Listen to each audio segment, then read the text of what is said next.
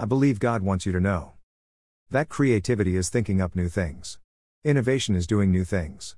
Theodore Levitt said that, and he was right. Therefore, be not only a creator, but an innovator. Put your new ideas into motion. Place them not just on paper, but on the ground. Ah, yes, now you have done something.